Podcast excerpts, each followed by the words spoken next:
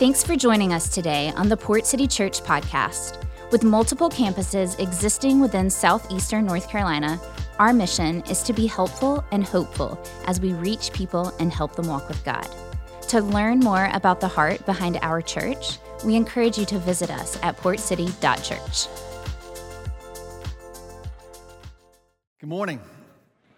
I am very excited about today because we have a gift for all of you who are here. Did y'all like that? We're going to wait till 3 a.m. to release it. We decided, um, just kidding. Some of you have no idea what that was about. Um, just go look it up. You'll find out later. Um, this, this is the culmination of the series we've been talking about uh, care, but it's more uh, that's kind of a midpoint uh, and really inviting all of us to be able to consider and to process this at a, at a more um, at a deeper level and more significant level, more personal level is, is my hope, my prayer um, in this. And um, we talked last week about what's happening in our, our mental health, what's happening with the way in which we approach the world around us. Uh, we talked about uh, thinking your thoughts, and I, I hope uh, did anybody think you're try to really focus on thinking your thoughts last week? Anybody like consciously, you just forgot all about it. Um, I get it. And, uh, you know, but it's so funny because I find myself, I don't know how, how easily distracted you are. Um, but I find myself at times when I'll go to my phone uh, looking for a date to see what's on my calendar for tomorrow or to see check something like, oh, I need to look at this text message because I need to respond back to this person. And as soon as you open your phone, next thing you know, you're like scrolling off into Never Never Land. Anybody else do that? And you're just like, what in the world happened? Like, how did this happen so fast? And um, it's just, it's, it's, the, it's the way in which things are. We talked about this last week, and this is really important for us to understand what I'm going to ask you to do um, at the close of our time um, today. But part of what I mentioned last week, and I said, and I mean this as sincerely and as directly as I can possibly say this, especially for those of you who are uh, sort of college and, and under, and you've sort of grown up with the phone in your hand, you, you will not be able to tend to your mental health in meaningful ways while you are mindlessly scrolling through your phone. And it doesn't mean there aren't good things on social media and good things that are available to us because we have connections all over the world. Um, what I do personally, uh, someone you know, uh, saw a post I really liked that was intriguing to me. I took a picture of it on my phone, a screenshot, put it in my photos. When I go to it, I, I, pulled it up, and then I wrote it down in my journal, and I put my phone down, and I began to think about what I read because I'm learning how to practice thinking my thoughts. I don't just get sucked into an endless loop of this inundation of information. And so we're talking about this idea of what it means for us um, to, to belong. Now, if you're taking notes, um, this is going to be probably a little bit difficult uh, for any of us to do, but I'm going to try to make these circle hearts here. Is it like a circle or is it coming together as a circle? Okay, it's getting there. And, and so uh, if you're like OCD in your notes, you're going to be like so mad at yourself because it won't be perfect. But, but this idea we've been talking about is what does it look like for us to learn how to live um, in a sense of wholeness. The idea is wholeness. For you to be a whole person, to live in this integrated way in which that who we really are is what is, is, uh, is, is what comes out of the lives that we live, is fleshed out in our real lives. We talked about encounter, information, expression. All this stuff is a part of our vernacular. If you have not been here, uh, you'll need to go back and listen to the other, uh, the last few weeks. But essentially, what we've been talking about is this radical idea of what it means to belong in order to become. What it means to belong in order to become. We have an, this idea or this ideal in our, in our culture that we've got to be a certain way in order to belong. And it doesn't matter what organization or what group you're talking about, but particularly the church that you believe that you have to be a particular way in order to belong to us. So we often sit outside in these places over here and we try to become this way in order to get back into this place. And what we are saying, sort of this radical idea we've been talking about, is what if, right, what if you needed to belong in order to become? What if you will not become who you are called to be, who you've been created to be, unless you learn and are willing to belong? And this takes a risk. When we talk about connection, to live safely within the care of a community is what this looks like. To be able to expose and to allow you to be seen and known in a way that connects us towards something that actually demonstrates um, hope and joy and something, something we offer to the world because of who we are and who we are becoming. And it's a big risk, I get that. And this doesn't happen without trust. What's happened to us in this idea of our mental health and mental uh, sort of pursuits, and it's, it's, it's rampant. I want to be really careful. I'm going to speak pretty directly about this today, but I want to be really careful um, so as not to, I don't want to undermine in any way anybody's struggle or anyone's uh, particular experience. I, I, I recognize that there are very, very difficult and hard things that people have endured. And we, we, we deal with that all the time um, in our church. So, so we, we're not, that's not lost on me and it's not lost on us. But I also believe that there is a way in which we can find and become whole again. I believe there's a way in which you can find the healing and the hope and the freedom that God has made possible for you, even though you have been through what you have been through. I don't think any circumstance forfeits or eliminates that possibility, that hope for us. So we've been talking about this idea that, that trauma um, isn't caused by suffering, but suffering alone is what produces trauma. Trauma occurs when we have this deep uh, quote from Robert Stolorow when, when a deep emotional pain can't find a relational home in which to be held. It's interesting, you know what Jesus did for us, right? The gospel is about, the gospel is first and foremost about reconciling it's first and foremost about us being brought back into a relationship with God the Father and therein have the hope to experience a reconciled relationship with everything else. So, the first thing he's doing is he's creating a place in which we can step into and belong and therein become who it is we've been created to be. It's, it's, you have to got to get this way of thinking into your mind. So, the question will be can you be whole? Can you, can you, where you are, how you are, what's happened to you, can you be whole? Do you believe that? Do you think that's possible for you? So maybe a better way to think about this, this is what I think is interesting about our, our culture. And I would ask you this way, could you be healthy?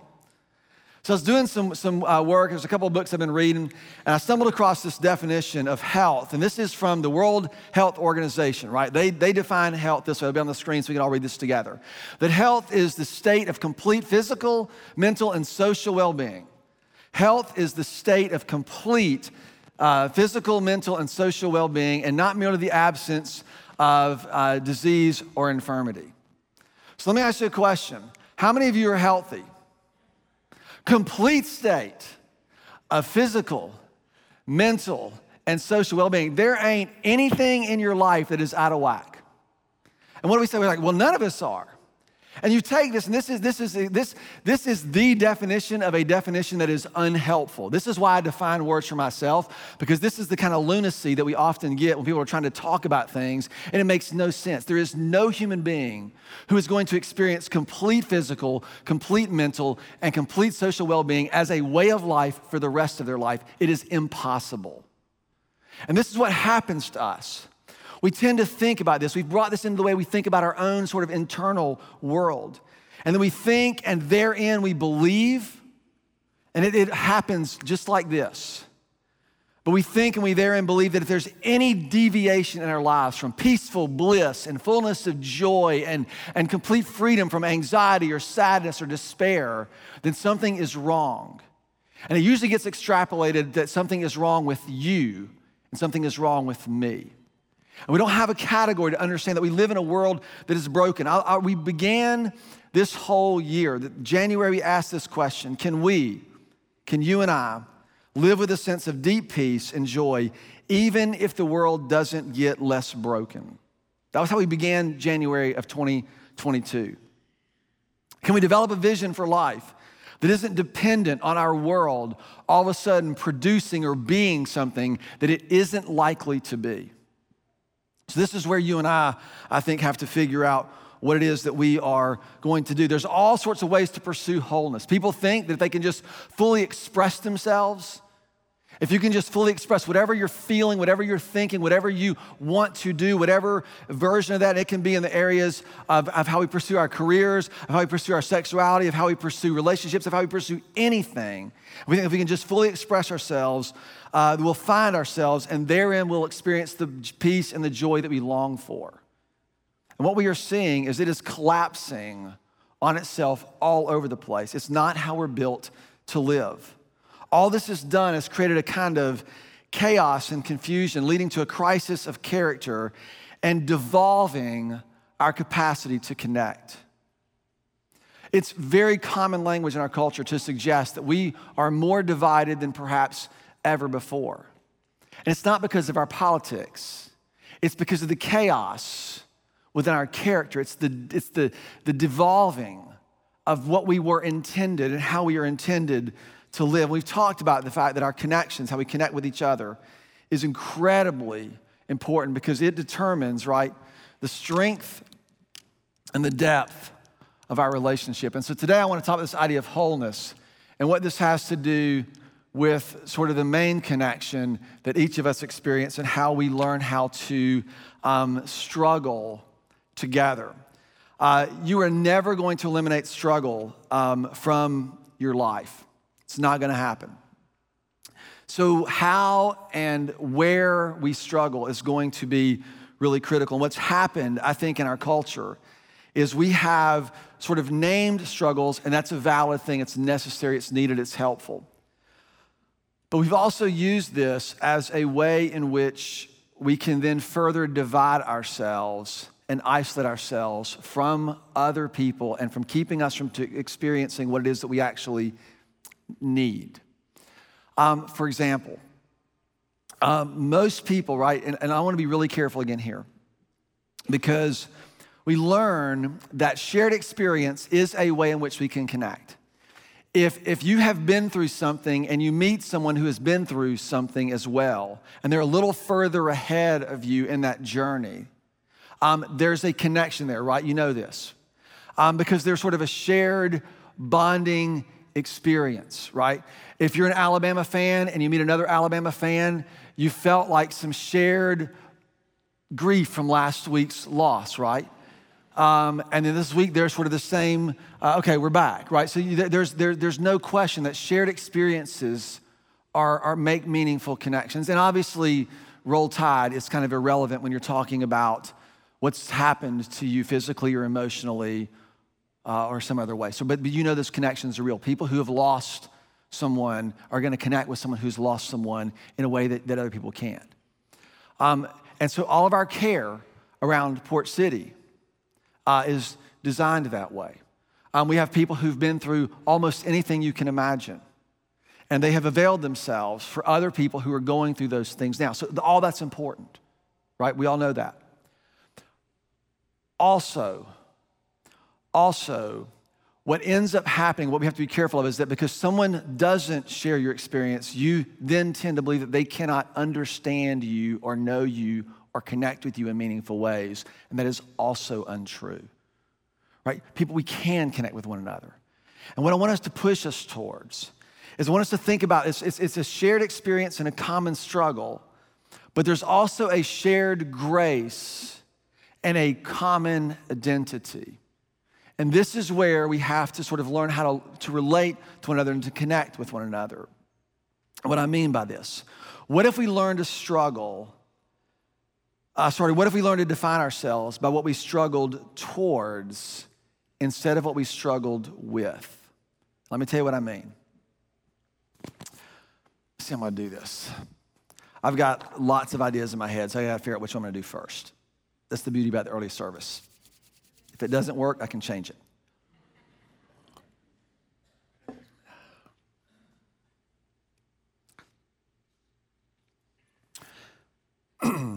As we are learning to become, it is so important that you begin to learn or understand what it is that it is at the center, the source, right, of, of who you are, or, or rather, the um, what I'm thinking about this is this is this is yeah the, the source of who you are, where you draw your character from. And then out of this comes this sense of satisfaction, the sense of self that we find. I'm going to call this or define this as sufficiency. What it is, where it is that you find yourself to be enough. And for some of you, right, this, this sense of sufficiency, it's in a, something that you're going to attain um, career wise. Is it something you're going to attain performance wise? Is it something that someone's going to approve of you in a particular way? That there's a sense of sufficiency that you're going to have to derive and develop in order to feel like, right, you are enough. And all of us know what this feels like. And what I want to tell you, remind you of, is that if you want to find your center, you look and you determine where you find your sufficiency. And most of us have learned, think about this. Most of us have learned that the highest value in our culture is what? Self sufficiency, which guess what that does? It is inevitably going to make you self centered.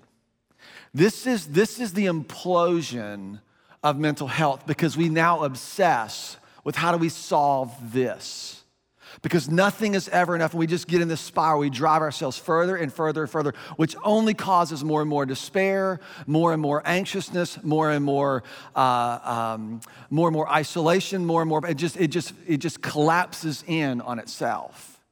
And it's, it's how we define ourselves at the center of who we are. And what most of us try to do is we try to figure out how are we going to struggle?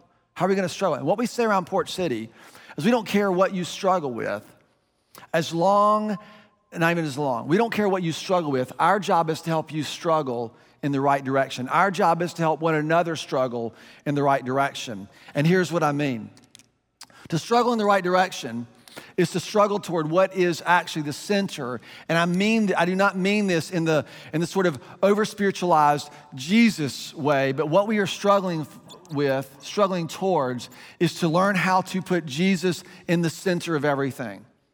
To say, what has he taught? What did he model? How does he love? What is, what is he What is reconciliation in his terms mean? How do we treat other people under what he says? And what we mean by this is we say we struggle toward Jesus and his lordship. That means we are all becoming who we are underneath him. This is why we talk about this all the time around here. I'm not just trying to get you to believe a certain issue so you can stand on it. I'm trying to get us to understand things that we live in allegiance to a king, to a God who cares about us and has created us with intention. And all of the things that we do and pursue matter because of what's going to be at the center, right? There's this sense of, of centeredness on Jesus and his lordship. So we want to struggle towards that. And we also want to struggle towards our community, towards this thing that God is building in us. And then underneath that, and our unity. So it's not just enough that we say, oh, well, you're this and you're that. It's, it's under his lordship. We are going to become one. We talked about this about four weeks ago. So if, if you just think this way, every struggle that we have is always towards Jesus and his lordship. And every struggle we have is always towards each other. Most of us, when we struggle, we pull away from each other or we pull away to, to tr- places and tribes that are going to already support what we're already thinking or doing. We got to move into places that are going to continue to form us. The whole point of you and I belonging to this particular body, and I mean this particular body, that's, that's all, it's more than I can be responsible for. But this particular body is so that we become what God intends us to be, that we become a more full reflection of God's image and his heart for the world in the world. That's what we're trying to do. Everything else is secondary to that. So that's, that's what I mean. I, I, I, want you to be whole. I want you to be healthy. I want your lives to work. I want all those things. But I want them to work for the purpose, not so you can live happily ever after and eat, drink, and be merry. I want those things to happen so that we bear the kind of weight and glory that God intends for us to bear in the world, right? That's, that's what I want. So then all of a sudden you, you, you probably see where I'm going. If that's going to be our center, then what do you suppose has to happen? He also has to be our sufficiency. Does that make sense? All right, so now you're like, what in the world is he talking about? That's like a preacher move right there. So, Ephesians chapter 2, verse 8 and 9 says this. We looked at this. So, my, my point, let me say this one more time. I want for us to be defined by what we struggle towards and not just what we struggle with. I think there's a challenge in our culture where we over identify with our struggles, and therein they become the base of our identity. And then God becomes the tag, Jesus becomes the tag to help us. And it's you got to flip that. You have to flip that if you're going to find wholeness. And you're going to find the kind of healing that I think is available, that I believe is available. So, Ephesians 2 For it is by grace that you've been saved. We talk about this, right? We share this grace. We share what God has done and given and made available to us. It is by grace that you have been saved through faith. It is not of yourselves, it is a gift of God, not of works, uh, so that no one can boast. Most of us, if you grew up in the church, you've heard this verse over and over again. It's like, it just makes like, okay, you're worthless and God did it all.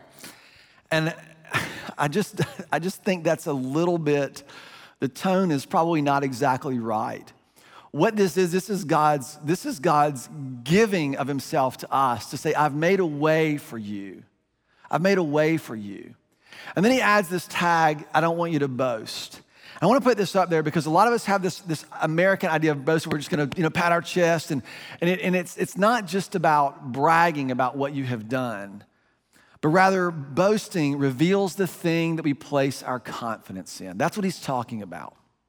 When he says, I want you to, it's, it's by grace that you've been saved through faith. It is not of yourselves, not of the works that you have done. What he is saying is, don't put your confidence in your performance or what you have done or what you're trying to do. Rather, you receive something from him. It's received grace. Boasting is this. And then he goes on, he says this, right? For we are his masterpiece created in Christ Jesus to do good works, which God has prepared in advance for those of us to do. So now, here are the implications of being his masterpiece. Are you ready for this? Here's what God expects of you. He's made you and formed you, and you're his masterpiece. And this is out of the lips of Jesus at the middle of the Sermon on the Mount in Matthew chapter 5, verse 48. He says this read it together. Let's put it up there. You read it out loud. Be perfect how many perfectionists in the room? This is your love language, isn't it? You're like, I've been telling my spouse this for 20 years. I've been telling my employees this for 20 years. Be perfect. Why? Because God is perfect. Like, there's your standard. You're his masterpiece, so be perfect. All right, I'm gonna pray and we're gonna be done, right? What in the world do you do with this? is what Jesus said, right? If we're struggling toward his lordship, what do, what do we do with this? It's interesting, this is sandwiched in between a couple of places. It's sandwiched in between these sort of two tendencies that we find to be very uh, available to us and very natural in the way that we think. Number one is the first one is that we do good to people because they deserve um, us being good to them. They're good people, so we're good to them. And Jesus flips this on his head and he says, Oh, everybody talks about loving your neighbor. But even like, even mean people do that but I want you to love your enemies. And then he goes on and he says the second one is this idea that, that, that we, we don't do things for the applause of men. We don't do things to get credit or approval from other people, right? Everybody does that. Everybody's gonna pat someone on the back who's gonna pat them back on the back. Everybody does that. He says, No, you gotta welcome people who don't belong, right? You gotta be about bringing people into this way of life. And he goes on, he adds this Be perfect as your heavenly Father is perfect. Be careful not to practice your righteousness in front of others to be seen by them. If you do, you'll have no reward from your Father in heaven. And it feels like a threat. To be perfect as your heavenly Father is perfect is literally about this right here. You know what the word perfect means in the Greek and in the Hebrew and in every other place except for in perfectionist American thinking? It means enough. It just means enough. When I look at my kids and I tell them that was perfect, I mean it. Do you know why? Because that was enough. That was precisely enough for what they were bringing of themselves to this particular thing. It was perfect. When I tell my wife she is perfect for me, I mean it. It doesn't mean that she's without flaw or that she, she's pretty close, but it doesn't mean that. It just means she's watching, so I have to be like real careful. but it means that she's enough. Nothing needs to be added, right? To be, be perfect means to exist in fullness as God, as God Himself exists in fullness. To be perfect as God is perfect, to exist in the sense of, of, of deepening self and sufficiency, because that's actually who God is and how God exists, and He's giving that to us in His grace. Can we develop a sense of self that isn't rooted in our own sufficiency, but rather our dependence? And this is harder than we think. Because we love it when we accomplish something on our own and everybody applauds us. We're like, yes, I did that. It feels very good. This starts when we are first born. But it's somehow as we mature into this kind of people, right? Our sense of self isn't in the reality that, that we have done it ourselves, but rather that something has happened, we have received, and we have stewarded something together. The older that I get, and I'm still young, by the way, but there used to be a huge amount of pressure to be a great leader and to be this and to be this and to be this. And now I recognize, I've always, I've always sort of had this, but there's just a, and I sit with our staff uh, once a month. We have a, a huge staff and, and the overwhelming sense is just gratitude. Because I know there is no possible way that we could do this without them. In fact, I wouldn't even want to. And like to feel that way, to recognize that I'm just a part of something. It's what we've received, what we've been entrusted with, is a much freer way to live. And this idea when we talk about being dependent, I'm not talking about a whiny neediness, right? There's enough of that. I'm talking about people who recognize that we belong and that we have connection and that we contribute and we also receive. Right? We bring something to who we are becoming and we receive something from who we are becoming. So, how does all this relate to care? Like, this is what I want to try to get to by the last few minutes together. Then give, then give you a gift. Did I mention that? you have to have people around you who long for your formation. People ask to meet with me, and that happens in all of our care team and all of our pastors and all of our um, you know, people who work in volunteers. And I can tell you that what we want, we want to help you with whatever it is you're struggling with. We, we desperately want to relieve uh, sometimes it's financial burdens, sometimes it's uh, emotional burdens. We want to shoulder those things. We want, all, we want to be a relational space to hold what has happened to you. All those things are true. But what we long for is for you to become the person that you have been created to be, to be formed into the image of God. Like, and you, you have to have people in your life like that. I have to have people who aren't concerned about me being a better leader or a better pastor or preaching better messages. Although that's probably helpful. You'd be grateful for that. But you have to have people, I have to have people around me personally who long for me to be formed into the image of Christ, to become the person that I've been created to be. We recognize this by recognizing that we've been rescued and resettled. We have a new identity, we have a new culture that we believe is marked by connection and care and goodness. And God has called us holy and He's called us chosen, and all these things are true of us. And that, that this, this holiness that He has made us into now is to be fleshed out in the way that we actually live. And, and so, this is what we're hoping happen. I want to read this together. Eventually, disciples find they have adjusted to God's kingdom. The kingdom has finally become home or has become home. And there are probably places and moments where that's true of you. It might be only on Sunday when you're in here, right? But you go, oh, yeah, I'm, I'm in. I feel this. I get this. Sometimes it happens in the middle of the week when you like can just feel and determine, okay, yeah, this, I'm really feel like God's with me and there's something happening here and I care about what he cares about. And then something happens and you're back to wanting to punch somebody in the throat again, right? It, it happens to us. But, but we, we at least, we find ourselves adjusting to God's ways. The old ways of division and hatred and violence and manipulation and control have been released in exchange for a deepening trust in God. This is the key that we continue to trust Him more and more in each and every moment, and we find ourselves being formed and shaped and fleshing out what He actually intends. And it goes on, I love this last sentence. Christians in this phase are becoming more like their new home. We are becoming more like we're supposed to be, regularly asking God to reveal aspects of themselves that still don't align. It is a lifelong pursuit. Just like health, right, is the complete mental, physical, social well being, right? Wholeness is not that. Wholeness is not that. We have to learn, right? We have to learn how to live freely with one another, to live freely with one another in order to live holy as we have been intended to be. We've said this over and over again that you have to be, you have to trust enough to belong, and you have to be brave enough to become. It is going to require a level of courage and resolve from each of us. Larry Crabb uh, asked this question. He says, Does our insistence that life provide more satisfaction than it can, and our determination to figure out some way to get it, lie beneath much of what we tend to struggle with? We think that a job or more money or a different spouse or better kids or a better education, we think all these things will finally do it for us.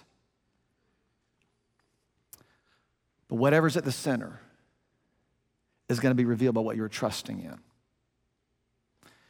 And what God seems to be saying is that we are to learn how to exist in this fullness, this wholeness, out of what God has given to us and done for us.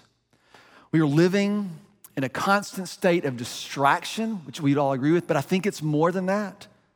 I think we live in a constant state of dissatisfaction.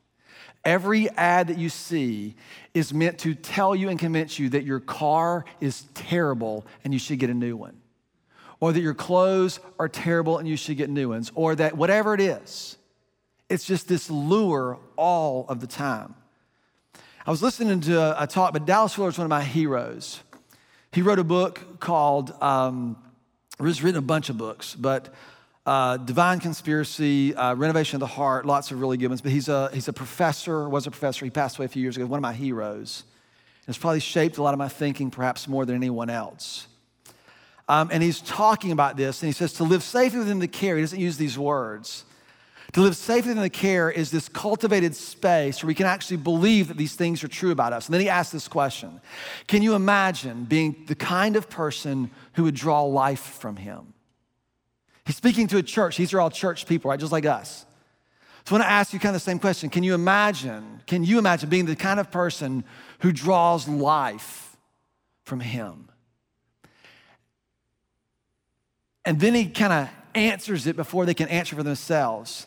And he said, It's probably not that attractive to you right off, is it? And he just kind of lets all the air out of the room because if you're like me, when I was, a, especially when I was younger, I felt like, man, if, if I trust Jesus, if he's the center, he's gonna ruin all of my plans for myself. You ever thought, felt like that? He does, and he did. I wanted to be an architect, but it's okay. So he, but he, but let's, and here, here's what he, here's what he adds. He says, it's probably not that attractive to you. It's, is it not hard to imagine what that would be like for you and me and to still be you? You're like, huh?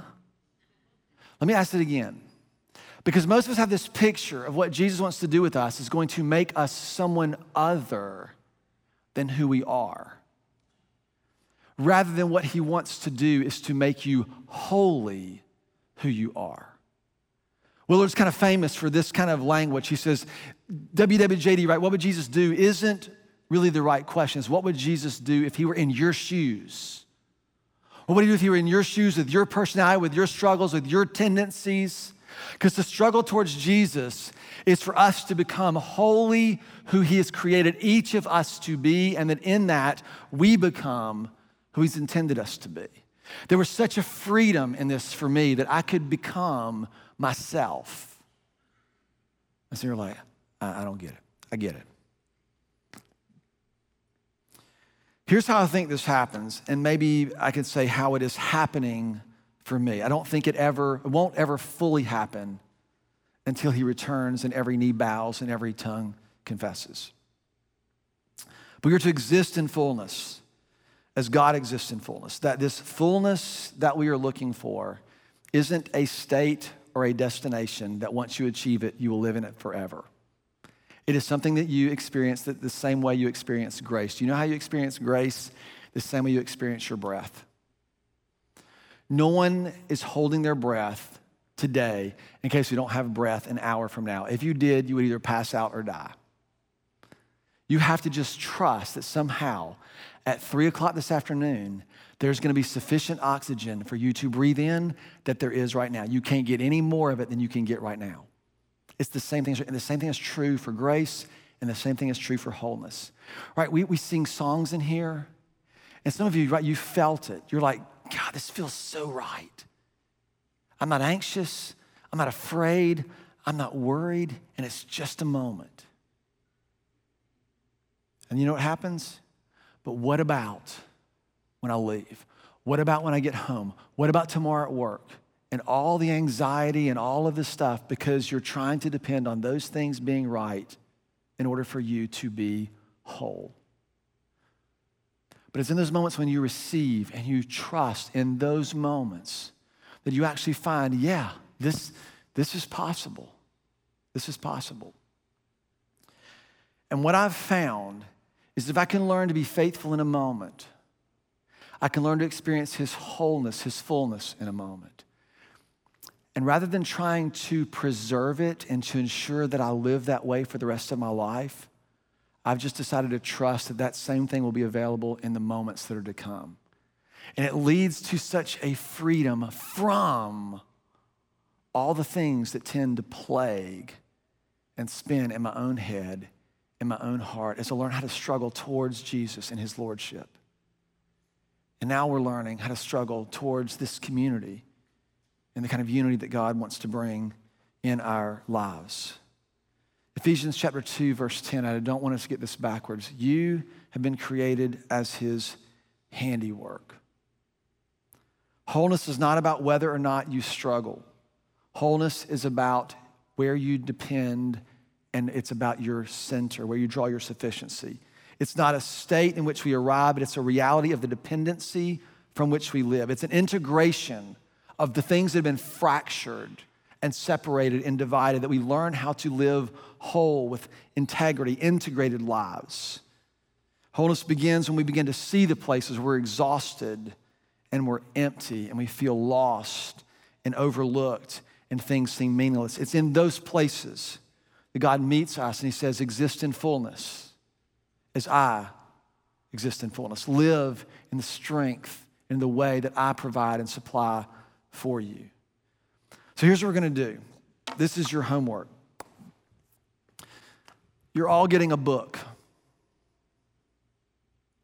You can, you can say, We're all getting a book. Because you have no idea what it is. The book is entitled Companion Planet. This is a book by Rick Schaefer, who is one of our pastors. Rick is right there, right? Nope, where's Rick? Back over here somewhere. He's over there. There he is. Uh, Rick is one of our pastors. We've been together for 20 years. Uh, I've been on staff for 10 years. And this is the culmination of a 10 year journey that began with a simple question or an exercise to define discipleship. That question, that wrestling, has led to some of the most imaginative conversations, some of the most compelling conversations that I have had as we consider what it looks like to follow Jesus. Um, his voice in my life has become one of the places or one of the sources by which I have found um, my own personal pursuit of Christ and his work in my life and his church more compelling than at any point in my life. And if you've done something for 23 years and you find yourself more compelled 23 years in than you did day one, that's saying something. And that's where I feel like it stands largely because this Rick said, told me we were talking about this. He said, This book isn't written to our church, it's written out of our church. What you're going to read is really the thing that God has been bubbling up over the last, I believe, uh, 23 years, and certainly the last 10. Um, it's written with a sort of pace and imagery that will allow you to kind of explore this and to understand this. And it is a book, and it is written in book form, and I'm going to tell you why. This is accessible, and I think it is incredibly necessary for it to be like this. Most books, when you read for 45 minutes or an hour, you look and you have 220 pages left, and you go, oh my gosh, I'll never finish this. And you close it, right? No? This book, if you read for 45 minutes, you're gonna go, oh my gosh, I'm almost finished. That's on purpose. We don't have an audiobook yet. We don't have anything else. It's just like this because this uses a different part of your brain that I want you to use. I'm giving you this, we are giving you this with the expectation that you will read it. We have polled everybody on our staff. The average time is about an hour, 45 minutes in 2.3 settings. I read it in one sitting in about an hour and a half. It has been read in all kinds of different places. So I'm asking you to take two hours of your time and read this because I think what you'll begin to see, uh, honestly, the book we've been, the quotes we've been reading every week for the last eight weeks are all from here. So you've actually already read half the book just by being here, right? How's that? So we're going to give this to you. And I want for you to take it, I want for you to be able to see, right, what God is doing in us. I believe as we explore this, we will get a picture of what it could look like if all this we've been talking about would deepen in us. So I'm going to invite Don and Danny uh, and our other campuses to kind of lead their church, uh, lead their campuses to uh, uh hand out the books. And then I'm going to invite Carson uh, to come up.